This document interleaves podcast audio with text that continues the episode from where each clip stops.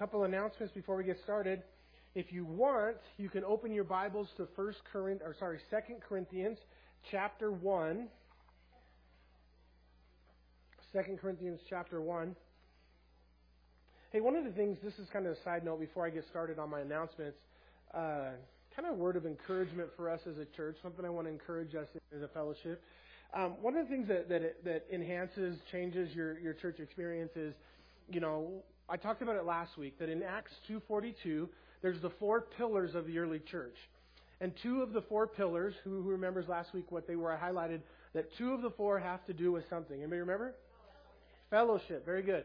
So in in that, you know, fellowshipping with like-minded people is important in your Christian living, especially um, here in Tooele, really, where we're we're so outnumbered, and maybe having evangelical, like-minded believers around us is not always the easiest task. And you know, if you if you come to church and and you greet people as you come in and as you leave, and it's a hi and a bye, and maybe after like six months you remember the first letter of their name, and then uh, after a while, but you know, to um, I'd encourage you. This is what my encouragement for you this morning is. I want to challenge each one of us.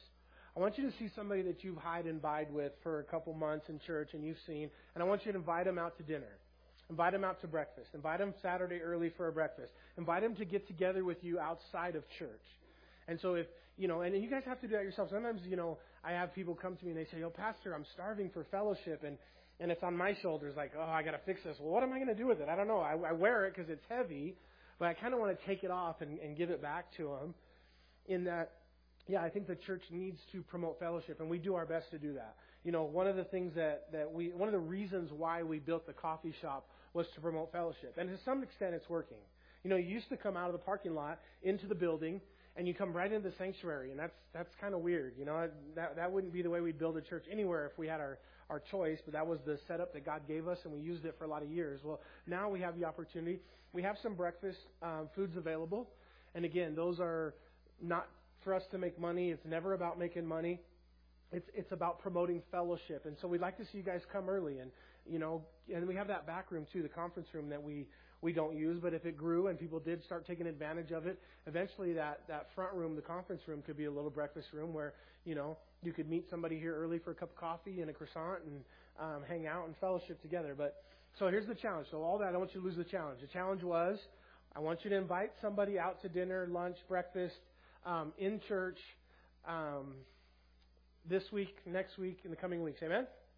Sammy inspired me, man. Thanks. Um, all right, hey, so as far as our um, year-end stuff, I don't have our um, year-end totals today. So what we do is um, we compile each month, and then we send those off to our accountant, which happens to be in California. So the same accountant that we've always used.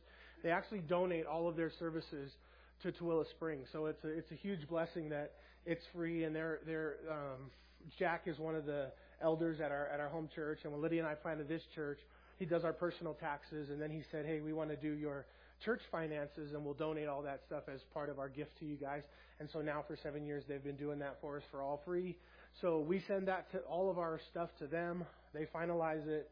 They send it back. We haven't got the the January or the year end one back yet. I was hoping to have it, but um, as soon as I do, I'll go over the final numbers, and those numbers will be like kind of the breakdown of where all the money got spent all year.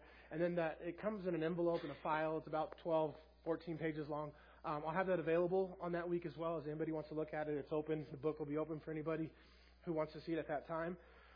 Um, but a few of the simple numbers that I have this year is um, our tithe total from 2020 was three hundred and twenty-five thousand nine hundred and twenty-six dollars. Yeah.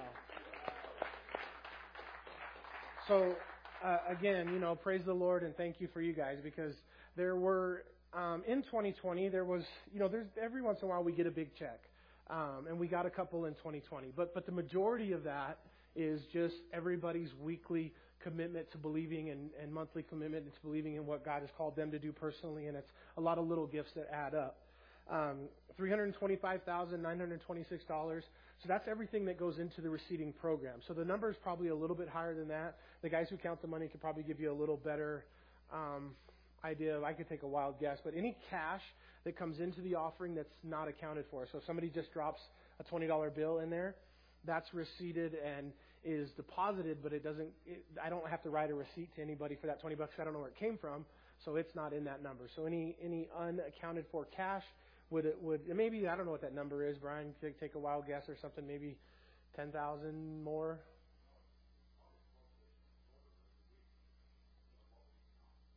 Oh, 25% of what we count every week. If that's the case, then that number would be somewhere around 50,000 a year, 75,000 a year. So our total giving would go up to close to 400,000 a year. So that's that's good, huh? Um, and then in the bank, as of this AM, Lydia and I checked the bank statements. Our bank statement is um, seventy-seven thousand five hundred and thirty-seven dollars and ninety-eight cents is what we have in the bank today. So, um, and then as you guys know, in 2020 we um, we had a good financial year. In that entering 2020 we, when we bought this building, we paid six hundred thousand for it. Um, the church didn't have any credit, so we were having a hard time finding a bank that was going to loan us uh, the money that we needed. So in order to make the deal work, the seller had to carry back um, ninety thousand dollars. So we had a second on this building, and then the property that we bought, we had a second on the property. And so um, going into 2020, we had two seconds, one for ninety thousand, one for forty thousand, and um, and all the money that we had, we were spending, and we also had about $17,000 in back taxes that we owed um, from the 11 months. Because once we got in the building, we're tax exempt from being in the building, so we won't pay any more taxes on this building moving forward. But we did owe, owe taxes on the property and the building that we're in, so we had some back taxes. I didn't pay them right away because I used the money to buy the stuff that you guys see around you, this carpet you're standing on, and the drywall. And I said the taxes can wait. And so we, we did that and we, we held off for a while and just used all the money that we had to, to build. And you guys remember that year? Do you remember when I popped that confetti here on stage? That was the one year celebration of remodeling this whole building and and to that point, and that was November of 19. So then going into 20, we we were pretty much not done. We still got stuff that needs to be done. We've done some work in 2020 in the cafe. We redid the, the tables and did some things, but a lot of the construction in November of 19 was done. So coming into 2020, our vision was to pay all that debt. And um, miraculously, we have 100% paid all the debt. So we paid the 90 back. Amen. It's, it's in your it's in your little letter. But in 2020, we paid the 90,000 back that we owe on this building. So that second is gone. We we paid the 40 that we owed on the second on the property. That's gone. We sold the property, which was a big a big uh, way that, that, that that a lot of that happened. And then we we bought the property for 110,000. We sold it for 425,000. Um, and that was just a total God thing that, that we, first of all, we were able to buy it for that and God was in it. When we bought the property, we, uh, we felt like there was two, two kind of purposes for the property. Number one, if one day we would build a church on it ground up. And number two, we felt like from the concept that maybe if, it, if that didn't happen, because that's a, that's a huge project and that property was just a little too small for the vision that we had, um, it w- would have maybe barely fit. So the other vision that we felt God gave us was maybe that property would um, make money someday that we could use to invest somewhere else, and that's the way it ended up working out. So um, we carried back on the property because of Corona. The, the buyers couldn't get their loan, so they gave us a hundred down, and then they're making payments to us for five years or until they get their loan funded. And so with that hundred thousand, and then with the tithes and the offerings and um, and a supernatural gift, we were able to pay back the taxes, both seconds, and everything's paid, done, and um, so now we have zero debt. The only really debt we have is our bills. And I don't know, like I don't necessarily call that debt. We owe, uh, as of today, our mortgage on the building is four hundred thousand nine hundred and thirty-six dollars. Our building's worth about seven or eight hundred thousand.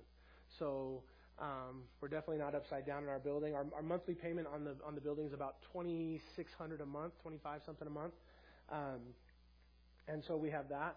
And then um, many of you guys know we also leased um, parking spaces to the post office. And so we have an income from the post office for 20 spaces out here in our parking lot, which works out really great because eh, besides December, when they're working on Sundays, they um, they're not here when we're here, we're not here when they're here, and it's the $1,700 a month that they pay us to lease those spaces. So we have the 1,700 a month income on the the parking spaces, on the land, um, the sale of the land, the monthly payment is about 2700 a month that we receive in income. Um, you know what? Compound interest is like the eighth wonder of the world. I've never been on this end of it though. I've always paid it, but you know, it's it, it, and you know the thing was, we gave the, the buyers, we gave them the same deal, amazing deal, probably a little better deal than what they would have got at their bank. So they got a great deal. We got a great deal. They're making the same payments they would have made, but like on a monthly payment, on a it's like twenty six something, but it says call it twenty seven hundred right now, especially in the beginning because, as you guys know, their interest rate is about I think about around five percent. Um, and and so on a twenty six hundred dollar payment, fifteen is interest and eleven is principal. So we're making fifteen hundred bucks a month on on just that right now until they they pay it off. So again, that all happened in 2020, and um, now we have seventy-seven thousand in the bank. We really don't have any any bad debt, and and God is good. And I'll have the numbers for you next week or when we get them. Praise the Lord. I'll I'll have some numbers for you next week, but I also kind of want to brag a little bit about uh, what we did in 2020 as far as giving um, you know, to, to missions and those kind of things. Um, and, and I, and I, you know, we, we've been generous as a church. Not, not as generous actually as we've been in the past, but um, to catch everybody up to speed. And I, I feel like I'm rambling on now, but I just do want to say this. Um, we, we always have a vision for us as a church that we want to be a church that gives away, um, you know, what, what we receive, that we're constantly receiving and giving, receiving and giving. We don't want to hold on to it. We don't want to save it because it's a long story that I've told many times, but um, I really believe that God blesses those that, that give. And those that when we as a church, when we support missions around the world and, and support our community and, and that we're giving, that God is, is refreshing. And I can't tell you how many times to one of our missionaries or, or a project or something that we gave benevolence to, that within the week we got it back. Vlad, Vlad is our missionary in the country of Georgia. And last time he was here, we gave him $4,000. And, and uh, we wrote that check on Sunday and I think before he cashed the check, supernaturally, like 3,900 came in that week that we normally wouldn't have gotten. It happens all the time just like that. As you give it out, God gives it back. And, and again, one of the things that we said as we were shifting our vision a little bit is that we want to enter into a position as the church grows and as we get some years behind us that we're focused on some foreign missions and on giving and, and to the point where we're, we're doing missions as a church. That's something we haven't done as a church yet, but where we have opportunity for you guys to go on missions and do missions and do some, whether we do them locally or here in the United States or we do foreign and um, those types of things. But we did have a, a season, about a two-year season recently, where uh, we had to stop giving as much as we wanted to or would like to give in missions and giving out so that we could focus on our base. And that's just wise. It's just wise counsel that uh, we receive that you, you spend a season as a church, especially a young church, a growing church, and the broader you build your base, long term, the more that we can give out in missions and the more we can do. So sure, it means that we're going to take a year or two and we're not going to be able to do as much, but if we, we fix what we got and we grow what we got, moving forward, we'll be in a better position to give. And that's exactly what we did.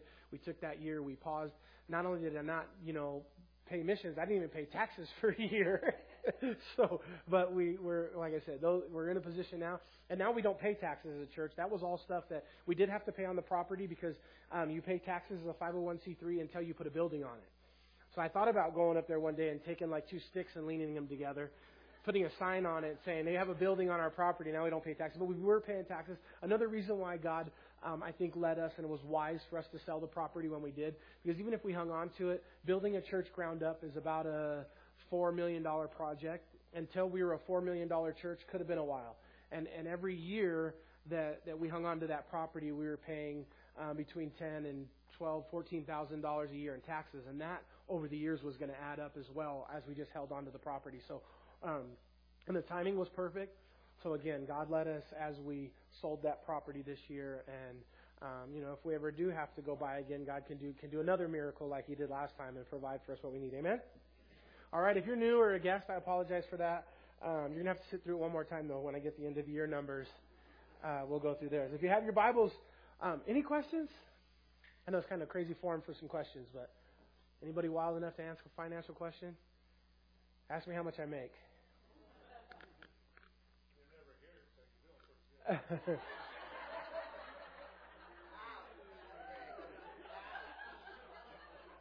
Next time, I, next time I say, does anybody have a question? I'm going to say, besides Rick.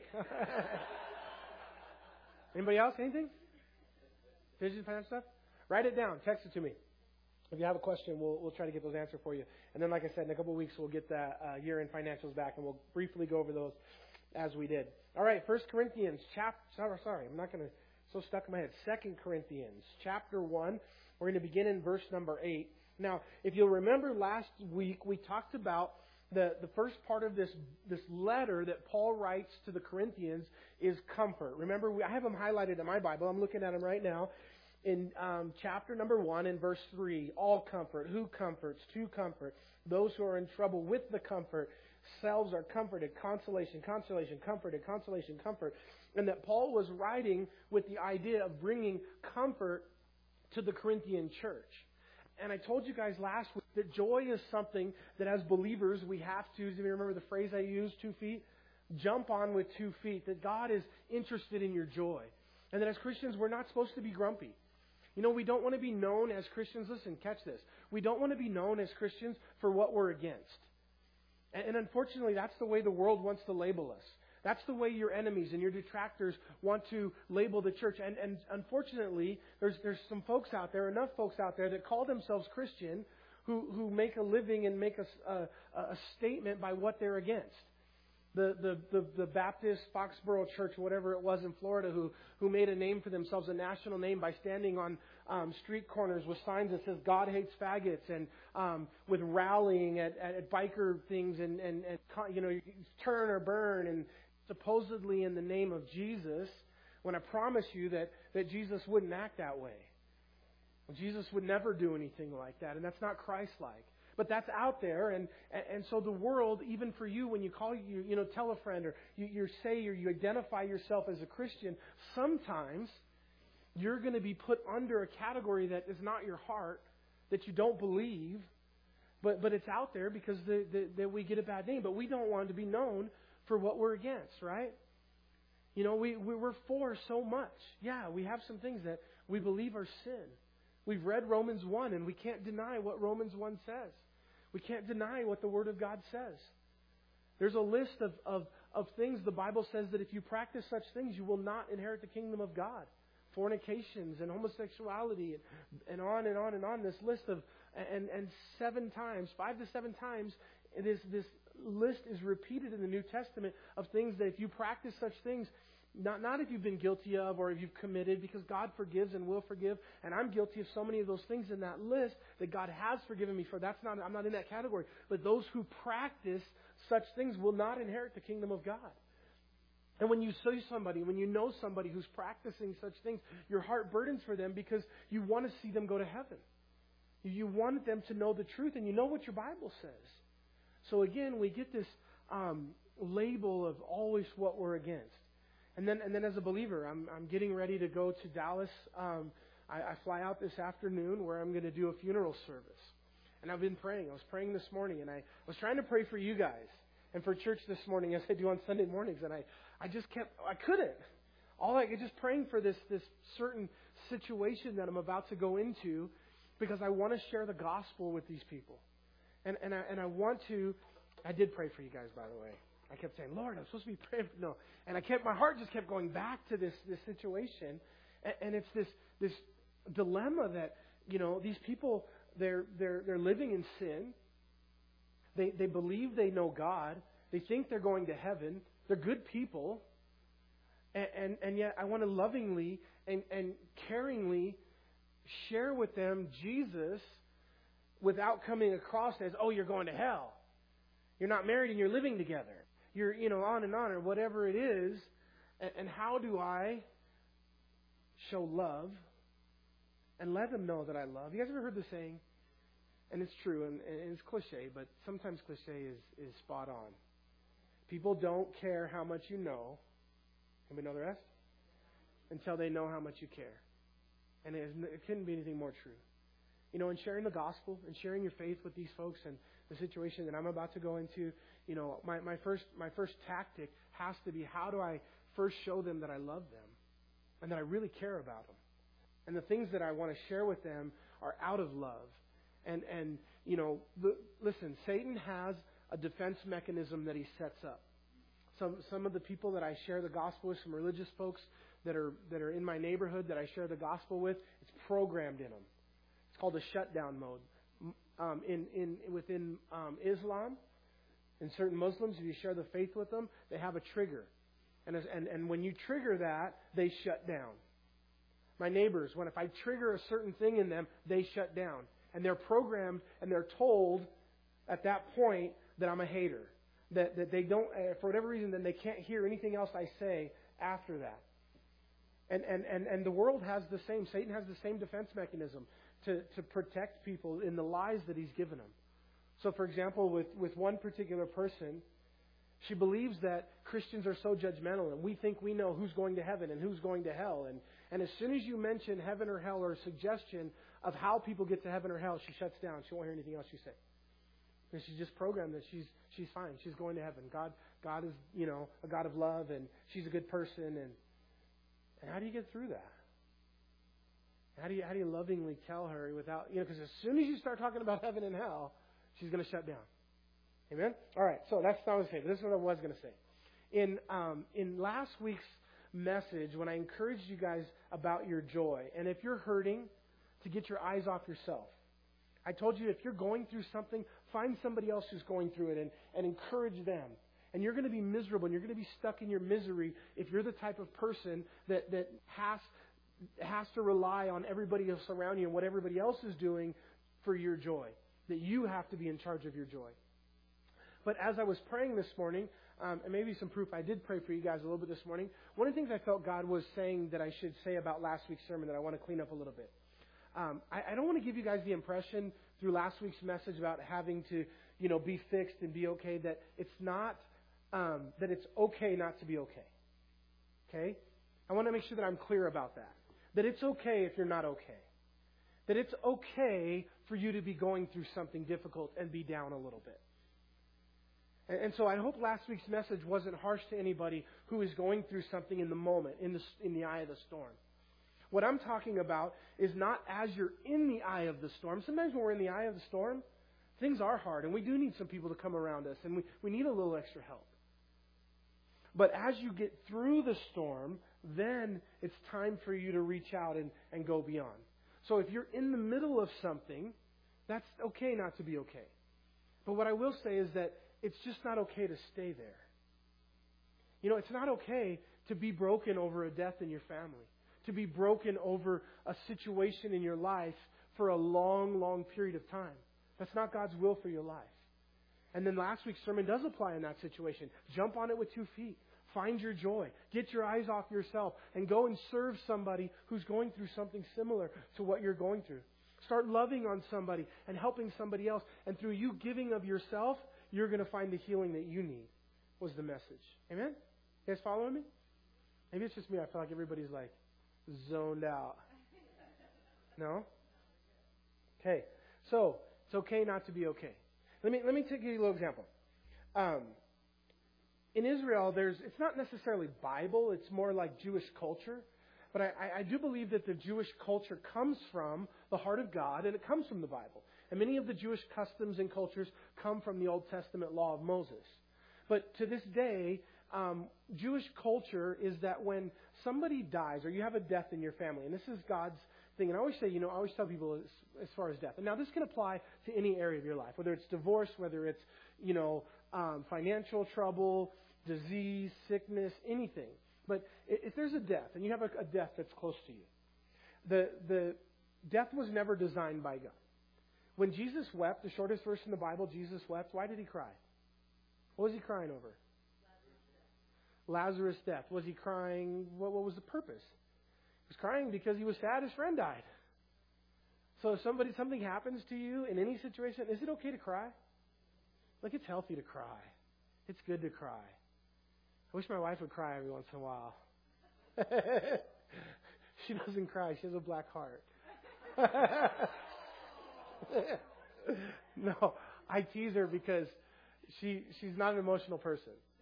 And so, like, we go to a movie. We went, and this is old now. I need a better, newer example, but we went because we won't recognize. Remember the movie I Am Sam? Anybody?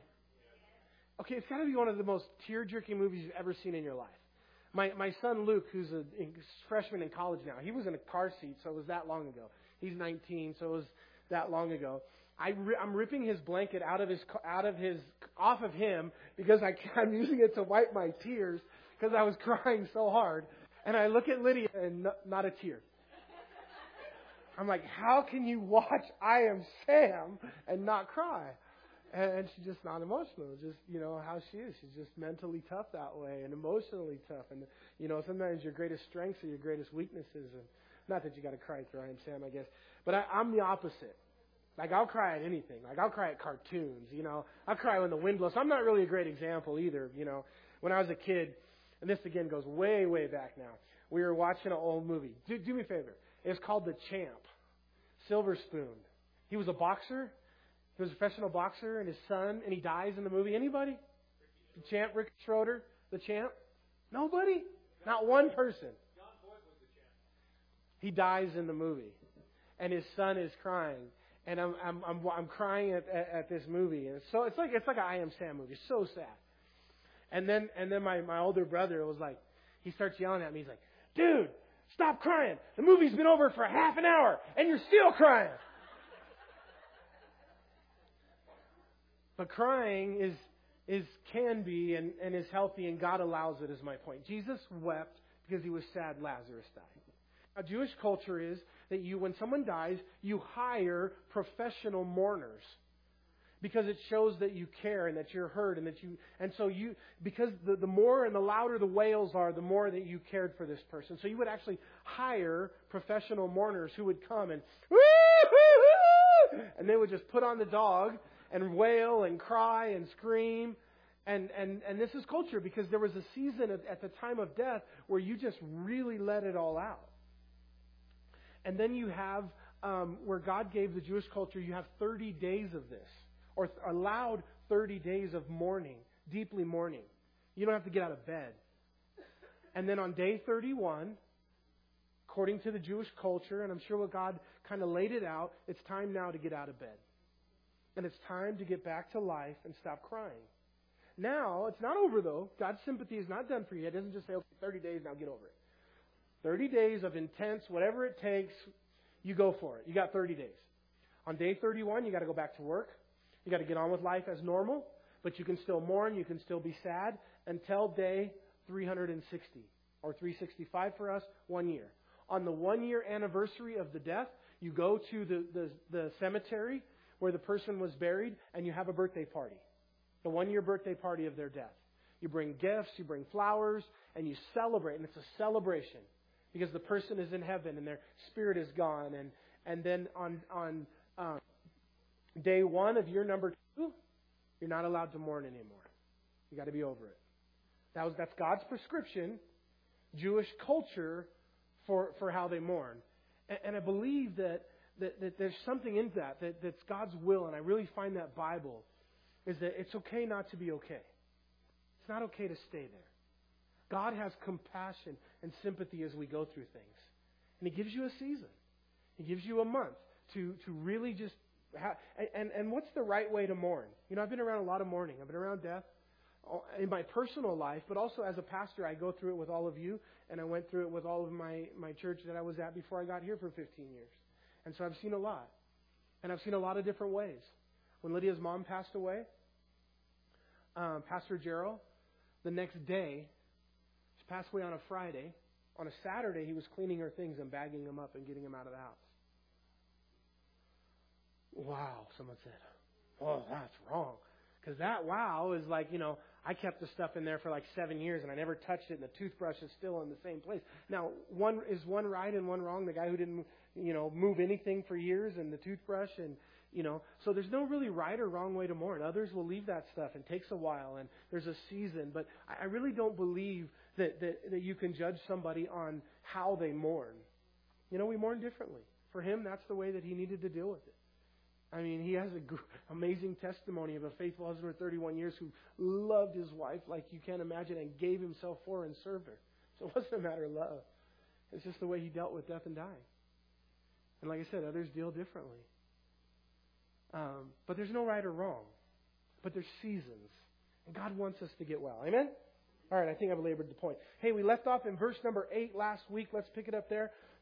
It says, For we do not want you to be ignorant, brethren. Look at your neighbor and say, Don't be ignorant.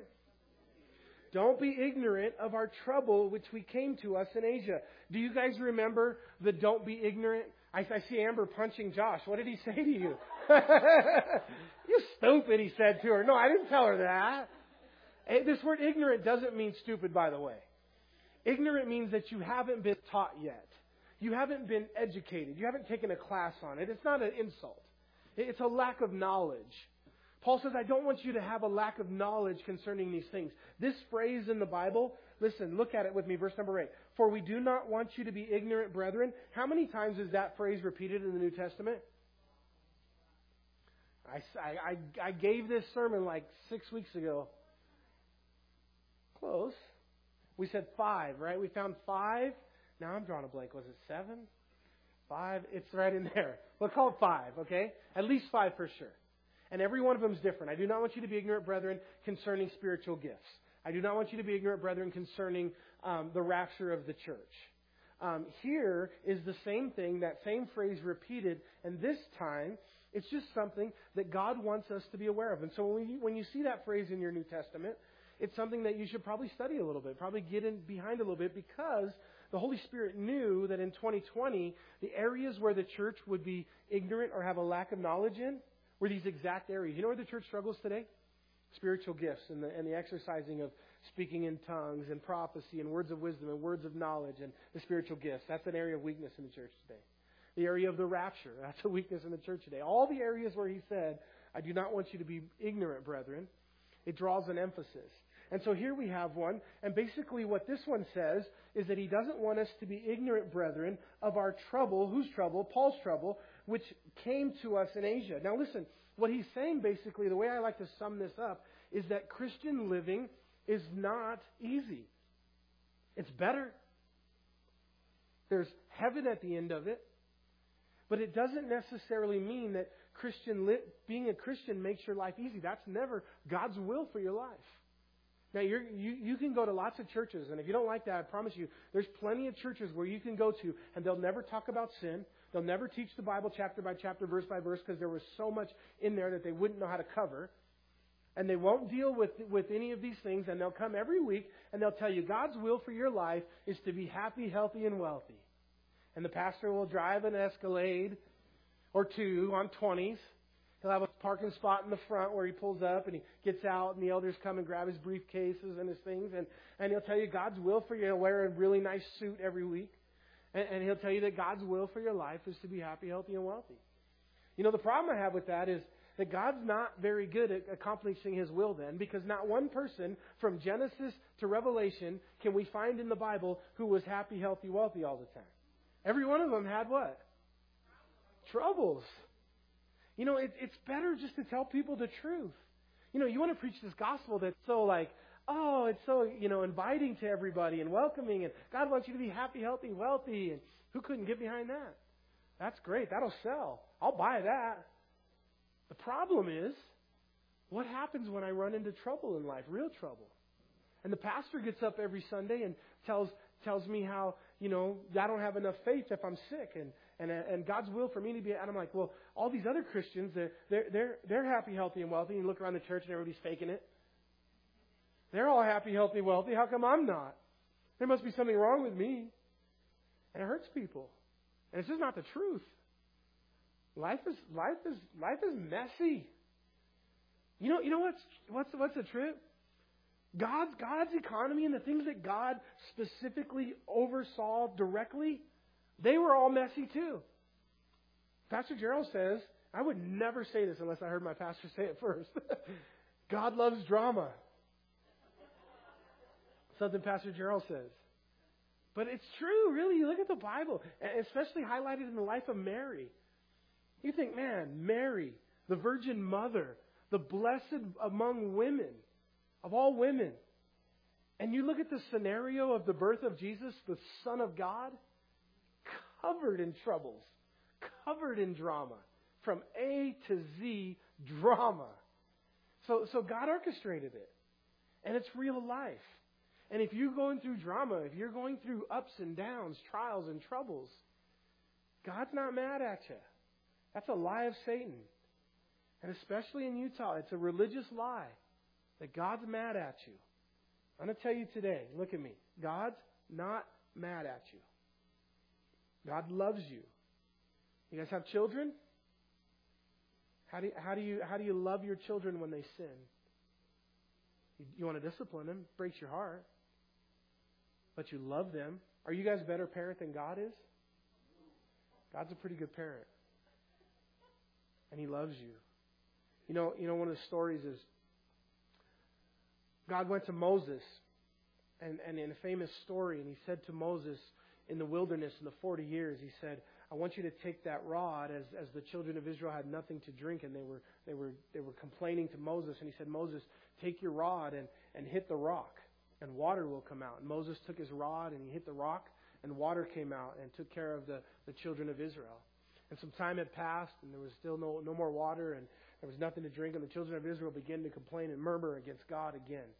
And they came to Moses again, murmuring and complaining there was nothing to drink. And Moses went to God, and, and God said, Moses, I want you to speak to the rock. And Moses came back to the people after going to God, and he was angry within himself. And he looked at the people and he said, You stiff necked people, when are you ever going to trust God? This is my paraphrase. When are you ever going to trust God? You've been in the wilderness 40 years. How many miracles have you seen? And you still don't believe in God's provision? And then he said, Must I smite this rock a second time? And he took his staff and he hit the rock. And water came out. And then God pulled Moses aside. And he said, Moses, I told you to speak to the rock, and you hit the rock. And for that, you, you will not enter the promised land.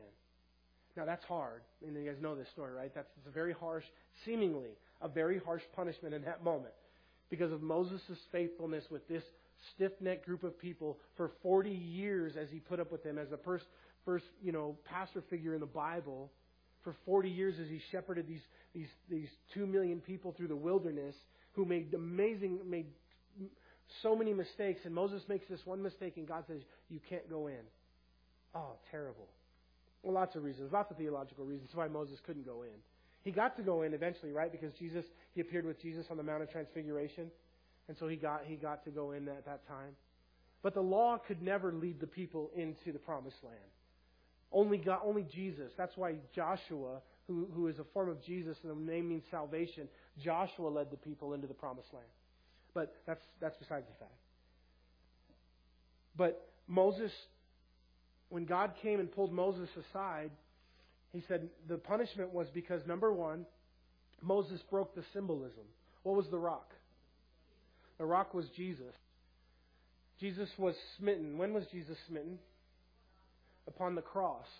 And he shed his what for us? His blood for us. And his blood is sufficient to forgive you of all your sins. And if you sin again, does Jesus need to be smitten again? Does he need to go back to the cross again? How, how, do, how are your sins forgiven now after Jesus has died on a cross? By faith by speaking, by asking for forgiveness. And God was using Moses to set up this symbolism in the wilderness that the first time he hit the rock, that it was a picture of Jesus hanging on the cross. And now, after Jesus hangs on a cross, he'll never hang on a cross again. Now we come to him in the New Testament by faith, and we speak to him and we ask. And Moses broke this biblical picture that God was painting. But secondly, the second thing God said to Moses was He said, Listen, this is this long, all that was to tell you this. This is what God said to Moses. He said, Moses, he said, now the reason why you went into the promised land, the reason why you're in trouble right now, is because I'm not mad at the people. And you misrepresented me. Because the people were, you know, would have got the impression that God was what? Mad at them. And God said, Moses, I'm not mad at the people. Now you ask yourself, if there's ever a good reason for God to be mad at the people, this would be it. Why wouldn't he be mad at the people? He should be mad at them. So we tell ourselves sometimes, why is God not mad at me? He should be mad at me. Look, does he know what I've done? Yeah, he knows what you did. It didn't stay in Vegas. God saw it all. And you brought it home with you. And he's still not mad at you. That's crazy, huh? That's the love of God. Because you're a child. And he cares for you. And just like you would for your child, He wants what's best for you. Listen, God wants you to drive the car of life out of the out of the windshield, not the rearview mirrors. Any drivers in here? Any any long, anybody got over a million miles on them? Truckers, a couple of you, yeah. How, even even if they're over a million miles on you, how well would you do driving cross country and only using your rearview mirror? Not very well. And God doesn't want us to live life that way. What's what's in your past? Leave it in your past. God says, I've forgiven it. I've thrown it into the sea of forgetfulness. I've washed it as white as snow. It's behind you.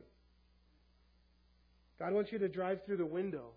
You know the Apostle Paul, as you guys know, I, I talk very highly of the Apostle Paul. One of the greatest examples of Christian um, success and living that, that God's ever given us. And the Apostle Paul understood something. As, as amazing as he was, that he didn't take any credit for any of the, mi- the miracles in the ministry and, and, and the writing the Bible and all the things that he did. He didn't take any credit for any of it. He said, God, God did it all through me. I can't take credit for any of it. He said, Paul said, even the, the, the faith that I had to put in God, you think I could get at least credit for that because it was I had to at some point put my faith in God. He said, no, not even that. He said, God gave me that faith that I used to put in Him. He said, but the one thing, there is one thing that he can take credit for, or not even take credit for necessarily, but there's one thing that he personally has to do and be responsible for. Anybody remember what that was? The one thing? He said, I have to forget those things that lie behind, and I have to press forward to the upward call in Christ Jesus. So the one thing you have is to forgive yourself. Is, is to leave those things that are in your past in your past and, and don't let the devil, don't let your, your neighbors, don't let religious folks tell you that God's mad at you because he's not. Amen? You know what I was going to do today? I was going to get in here and just cover scripture and not get off and go for it. Eesh. That was verse 8. That was verse 1. Verse number 9. It says, let me finish 8 that we were bur- burdened beyond measure above strength, that we despaired even of life. We talked about this last week. Yes, we had the sentence of death in ourselves that we should not trust in ourselves, but God who raised the dead. So the context is that, um, you know, really this, this whole book could be called, um, or this whole section, I guess, would just be that uh, the misunderstood in the ministry. Paul's being misunderstood in the ministry. But you really, if you look at it, a lot of the characters in the Bible were misunderstood. Moses was misunderstood. David was misunderstood. All the prophets of the Old Testament were misunderstood. Jesus himself was misunderstood. And so Paul is having a misunderstanding with the, the church that he planted in Corinth. And they're starting to criticize him. One of the things they're, two of the main things, but one of the things they're criticizing him for is that he said he was going to come to them in chapter 16, verse 5. I read it to you last week, and he didn't show up. And the other thing was they were, they were, his detractors were starting to take that, that he said he was going to do something, he didn't do it, and turn it into, um, he's not even a real apostle. So he was defending his own apostleship.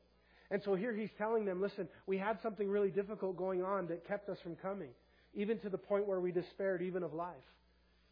And so it, it can get to that point. You know, and again, another proof that, you know, God's will for us is not always to be happy, healthy, wealthy, because the Apostle Paul, he got to a point where he was pretty discouraged. So again, it's okay to be okay. The Apostle Paul went through seasons where he wasn't okay. He, he was there just telling God, God, just take my life. Just take me home. This is too hard. This is too much. But he didn't stay there. And so he tells them we were despairing even of life. In verse 10 it says, Who delivered us from so great a death and does deliver us, in whom we trust, that he will still deliver us. Did we, we covered these last week, huh? Because I remember talking about this. In verse 10 it says, Who has delivered us, who is delivering us, and who will deliver us.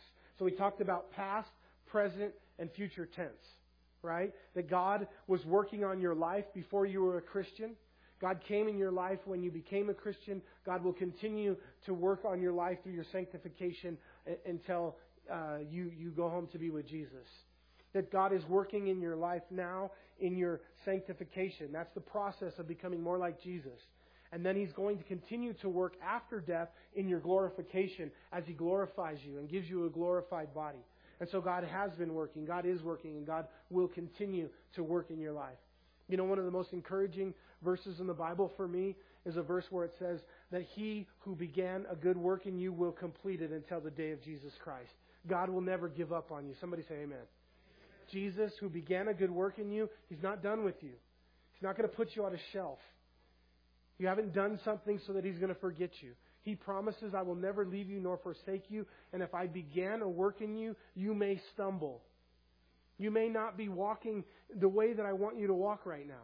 You may not be on the straight and narrow in this moment, but I'm not going to give up on you. And he who began a good work in you will complete it. Amen? Amen. And then he says in verse number 12, as we switch sections here, he says, For, for our boasting is this, the testimony of our conscience, that we conducted ourselves in the world in simplicity and godly sincerity, not with fleshly wisdom, but by the grace of God and more abundantly towards you. So we don't want to respond, you guys, as Paul says here, in fleshly wisdom. Paul says we were led of the Holy Spirit as we instructed you.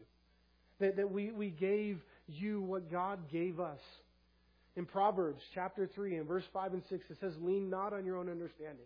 Acknowledge him in all your ways, and he will direct your paths. Lean not on your own understanding. You know, sometimes the wisdom of God is not from earth. James says, if any of you lacks wisdom, let him seek God. Let him ask God. And I love the, I love the answer. And God who gives liberally, who gives without reproach, that God gives wisdom and He doesn't judge you and say, dummy, how come you don't know that? He gives liberally and without reproach. And so if you lack wisdom and this wisdom of God that directs and guides your lives, you want to know, you know, your, your pastor is not your number one counselor. Shouldn't be your go to um, counselor. Now, we're here for counseling. That's a service that we, we try to offer. And we do our best just to point people to Jesus, whether it's marriage counseling or life counseling and, um, you know, men to men, women to women. And, and yes, it is definitely something that we want to be here for you, but I, I, it can never be your, your first or your go to. Who, who is the great counselor? Who is the mighty counselor? It's Jesus, the Holy Spirit. You go to Him first, you go to His Word first, and you seek the counsel of God, you seek the counsel of the Holy Spirit. Proverbs 3, 5, and 6. How many of you guys have it memorized? A couple of you. That's like if you're, if you're Christian, you got Proverbs 3, 5, and 6 memorized. Like you usually don't get in church unless you do. Like they stop you at the door. And what's Proverbs 3, 5, and 6? John 3, 16. When I, when I was first became a Christian, my pastor, uh, I was in Hemet, California. I was at a Calvary Chapel. I've been Calvary Chapel. I just happened to be Calvary Chapel everywhere, just by the will of God from the time I got saved in, in downtown LA. There was the biggest church, and the church in my neighborhood was a Calvary Chapel. And then when I moved to Hemet, lived there about two years before I went to Bible college. It was a Calvary Chapel that I just happened to get involved with there, and I wasn't necessarily looking for Calvary Chapels. But my pastor, his name is Pastor Cliff Watson. They're still there.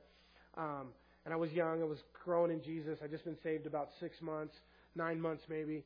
And Cliff said, I was asking him some questions and he some counsel, and he said, he said, Chris, he said, I want you to go home and read Proverbs 3, 5, and 6.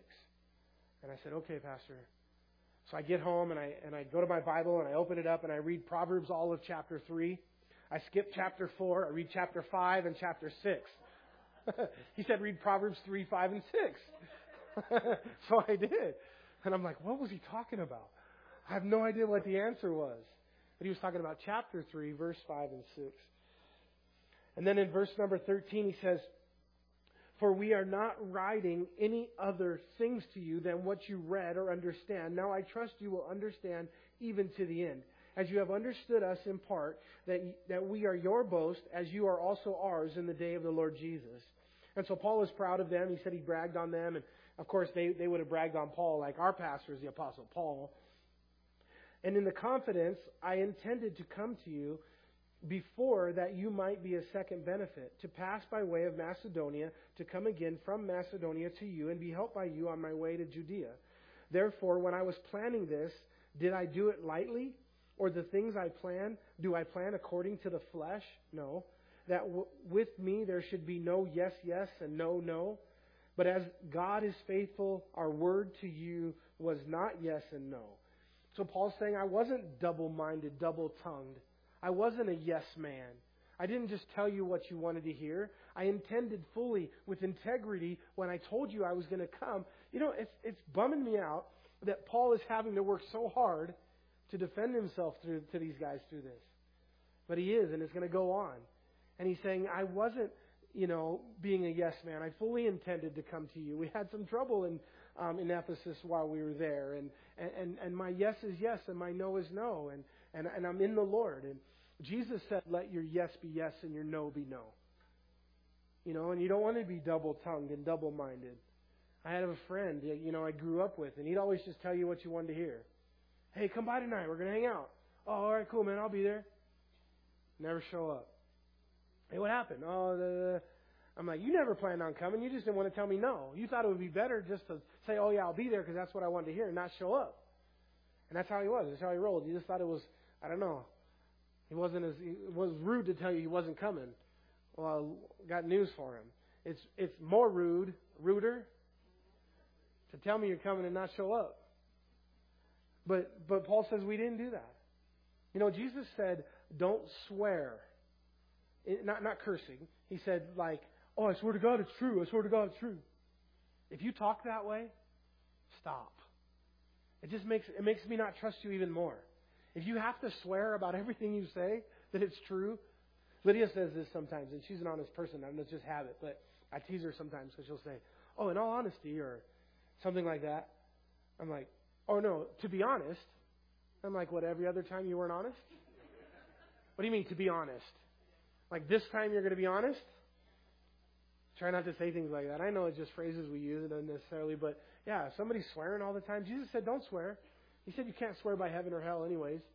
He said, just, you know, you, don't, you, you shouldn't have to talk to people and, and convince them you're telling the truth. This is how you convince people you're telling the truth. You want to know how? You tell the truth all the time. You let your yes be yes and your no be no. And if they don't believe you, you don't swear by it. You just let them not believe you until the truth comes out. And then eventually, as the truth continues to come out, and what they find is that if you're always telling the truth, then you never have to swear anymore or to be honest with you or I'm telling you the truth this time. And, and use those phrases. And so, um, cut those phrases out of your vocabulary. Especially if you're talking to me, because I'm thinking like, you lying. You swear to God? As soon as you say, I swear, forget it. I don't care what you just said. I forgot. I already, I already forgot it. Now I'm worried about you said you swear. And Jesus said not to do it anyways. Just let your yes be yes, your no be no. Verse 18. But as God is faithful, our word to you was not yes and no. For the Son of God, Jesus Christ, who was preached among you by us, by me, Silvanus and Timothy, was not yes and no, but in him was yes. For all the promises of God in him are yes, and in him amen to the glory of God through us.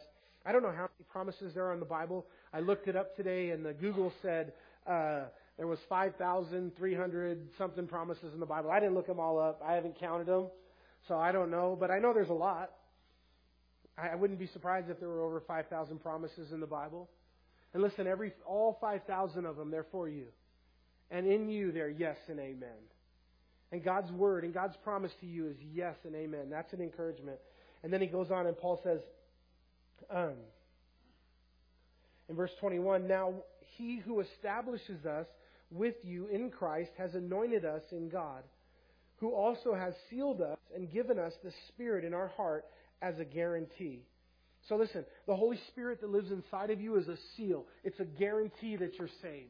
It's a guarantee that you belong to God. If the Holy Spirit of God lives in your heart, you'll go to heaven. You cannot lose your salvation. We can go on a circular argument about that. I believe you can leave your salvation, but I don't believe you can lose it. If you have it, there's a seal, and Jesus said, Those that the Father have put in my hands, of these I've lost none. I, what I don't preach is that you can ask Jesus in your heart one time in church camp in the fourth grade and then live the rest of your life like hell and think you're going to heaven because you said a sinner's prayer in back at church camp in the fourth grade. Jesus, the Bible says this is what salvation is. Jesus, the Bible says, believe on the Lord Jesus and you shall be saved. Acts 17, the simplest form of salvation in the whole Bible is in Acts 17. If you believe on the Lord Jesus, you shall be saved. But I want to tell you something, to be honest. This is true, and this is simple, and this is salvation. to be honest with you. You know, Jesus did say truly, truly. I say it for emphasis. Maybe I should say like my brother says when he preaches like 500 times in every sermon. Listen, listen, listen, listen. Um, truly, listen. You have to define the word believe. You have to have a biblical understanding of what the word believe means. The Bible says that the demons believe and tremble. Do the demons go to heaven based on their belief? But if you believe in the Lord, you'll get saved, the Bible says. So you have to define believe. Believe carries with it um, a few things surrender and submission. And, um, you know, it carries with it a full surrender of your heart and life to the Lord Jesus, obedience, and some of these things. Now, I'm not putting works into salvation. Okay? Salvation comes by faith. But, but believing is, is action, right? Hey, Sam, there's a bomb under your seat that's going to go off in about 10 seconds. Do you believe me? no. Good. But if you did believe me and you, you said, Yes, I believe you, and you sat, you sat there, yeah, you wouldn't believe me because you didn't. If you really believe me, you would get up and run. Unless you want to go see Jesus. No, what he said is that he would cover his wife, protect her. Aww. But there's action. When you really believe something is true, there's an action behind it. Amen? All right, we got to go, go, go, go. Um, so God has sealed you. And then in verse 22, and He's given you the Holy Spirit. Let me just say this too on that, just really quickly, then we will, we will finish here. Um, I, I, I've only attended a few churches outside of Calvary Chapel visiting different things over the years that I've been from time to time, but um, my aunt who led me to Jesus was very hyper Pentecostal. I mean, they were as Pentecostal as you get, and her name was Lydia, my aunt Lydia. I give her credit. I believe that she's the one that led me to Jesus. She was the first call that I made when I asked Jesus in my heart, and she took me to church a couple times as a kid in a very hyper Pentecostal church. And one of the things that happened in my aunt's church was that they would um, come up every week to get saved. Because if they sinned during the week, they were afraid of something, and so they would actually have prayers of salvation for the same people weekly. And you know, as I began to learn the Bible, I realized that there's a there's a problem in this theology, and that you, you don't come up weekly to get saved. If you're a born again believer in Jesus Christ, you're saved. You don't need to get saved again. We do offer prayers of rededication because sometimes we backslide and we, we're not walking with the Lord as closely as we want to. And so we'll offer a prayer of, um, you know, of rededication. But if you're saved, you don't need to pray another prayer to get saved. You, don't, you haven't lost your salvation. You're sealed, is what this verse says. You're sealed and given the Spirit as a guarantee. Do you realize that you're special? You're, you're better than John the Baptist, Jesus said? Because you have the Holy Spirit of God that lives inside of you? Nobody in the Old Testament had that. Very few were the Holy Spirit, Samson, a few others. The Holy Spirit would come as a gift, come for a season, but not live inside like the New Testament. After Jesus died on a cross and rose again, that became possible. And that Spirit is a guarantee. And then he says, Moreover, I call God as witness against my soul that to spare you I came no more to Corinth. So, verse 23, again, is another verse of Paul um, um, defending himself for this missed trip to the Corinthian church that they were giving him a hard time about. And he says, to spare you. Now, um, what was he sparing them of? Uh, in, in 1 Corinthians chapter 5 and 7, Paul says, um, of the previous letter I wrote. So everybody believes that actually there was 1st, 2nd, and 3rd Corinthians, and we only have two. For whatever reason, the Holy Spirit, that first letter that Paul mentions twice in 1 Corinthians, we don't have it. So the Holy Spirit didn't include it in the canon. It's not supposed to be there. Some say that it would have been before 1 Corinthians, so this is actually be like 3 Corinthians if we had it, um, but that it was a very harsh letter. And it was much like chapter or uh, the first book where he's correcting a lot of things. But in, nonetheless, we don't have it. But, but Paul, um, he, he, he writes that letter, and then in the second letter, again, he's very corrective and he's very disciplined. Now, in this, in this letter, the second letter to the Corinthians, Paul, Paul's heart is relationship. And, and he doesn't want to um, be harsh, and he, he's dealt with those things, and he saw that they've made those things better. And he emphasizes comfort, and he emphasizes in this second letter, when I come to you, I don't want to have to deal with those problems we were dealing with. I just want to have fellowship with you in Jesus. I want, I want things to be, have, be full of joy when I get there. And so I am writing to encourage you and to change that. And Paul here is putting relationship before responsibility. And responsibility is important, and Paul dealt with responsibility. But listen, parents, I want to tell you something. There, there, there's big seasons, I think, of parenting. Maybe it's just this is a personal opinion that you put relationship above responsibility. And if you constantly put responsibility above relationship, you're gonna you're gonna the Bible says for you men not to make your sons bitter, not to embitter your children. And one of the ways you can make your children bitter is if you only put uh, responsibility above relationship. Sometimes they've blown their responsibility, but the relationship is more important, and you need to come in love. And, and, and, and having relationship is more important. Maybe not even with just, just our children, but with those across the aisle and those in life. You know, Lydia's dad is amazing at this. It's one of the life lessons I learned from my pastor is that he's very, very good at putting relationships before responsibility. And he, and you know, as as a as a son-in-law, as a an employee, as a you know his his one of, you know he's my pastor that he loves me first and he cares about me. And so we need to put, and Paul says that here. I want to put relationship before responsibility. And then the last verse is really important. We got to cover that. We'll have the worship team come on up as we cover this last verse. And so he says, I didn't come, verse 23, because I would have had to spank you again, and I didn't want to do that. So, verse 24, listen. I'm telling the truth. I swear I'm not lying. Just kidding. Look at, look at 24 with me. Not that we have dominion over your faith, but are fellow workers for you, for your joy, for by faith you stand. Now, Paul says, not that we have dominion over you. What does that mean that Paul didn't have dominion over you? Okay? Now, I don't want to bag on anybody's church. This is just from my personal experience. So if you attended one of these churches and it was totally different, maybe that way. I don't know if they're all this way or not. But I knew a guy, and he attended a church. It was called the Church of Christ. And within this church, um, there was a discipleship model as a member of the church that you had to get under. So there would be elders that would be over you, and then the elders would be under the pastor, and, and basically, the, the discipleship is they were discipling you in Jesus. And part of the way that you came under their discipleship was you had to get their permission about the decisions that you made in your life. And because you were a believer or maybe a new believer or whatever, that you needed help knowing when to buy a car and, and how much rent you should pay and all these things. And really, to in this particular situation with this person I knew in this church, it, it was a lot of dominion. It was a lot of control, and, you, and your church would tell you, again, you couldn't buy a new car unless you went to your leader in your church and got permission to buy that new car. That's dominion or lordship. Jesus said in the book of Revelation, he hates the churches that lord over the people.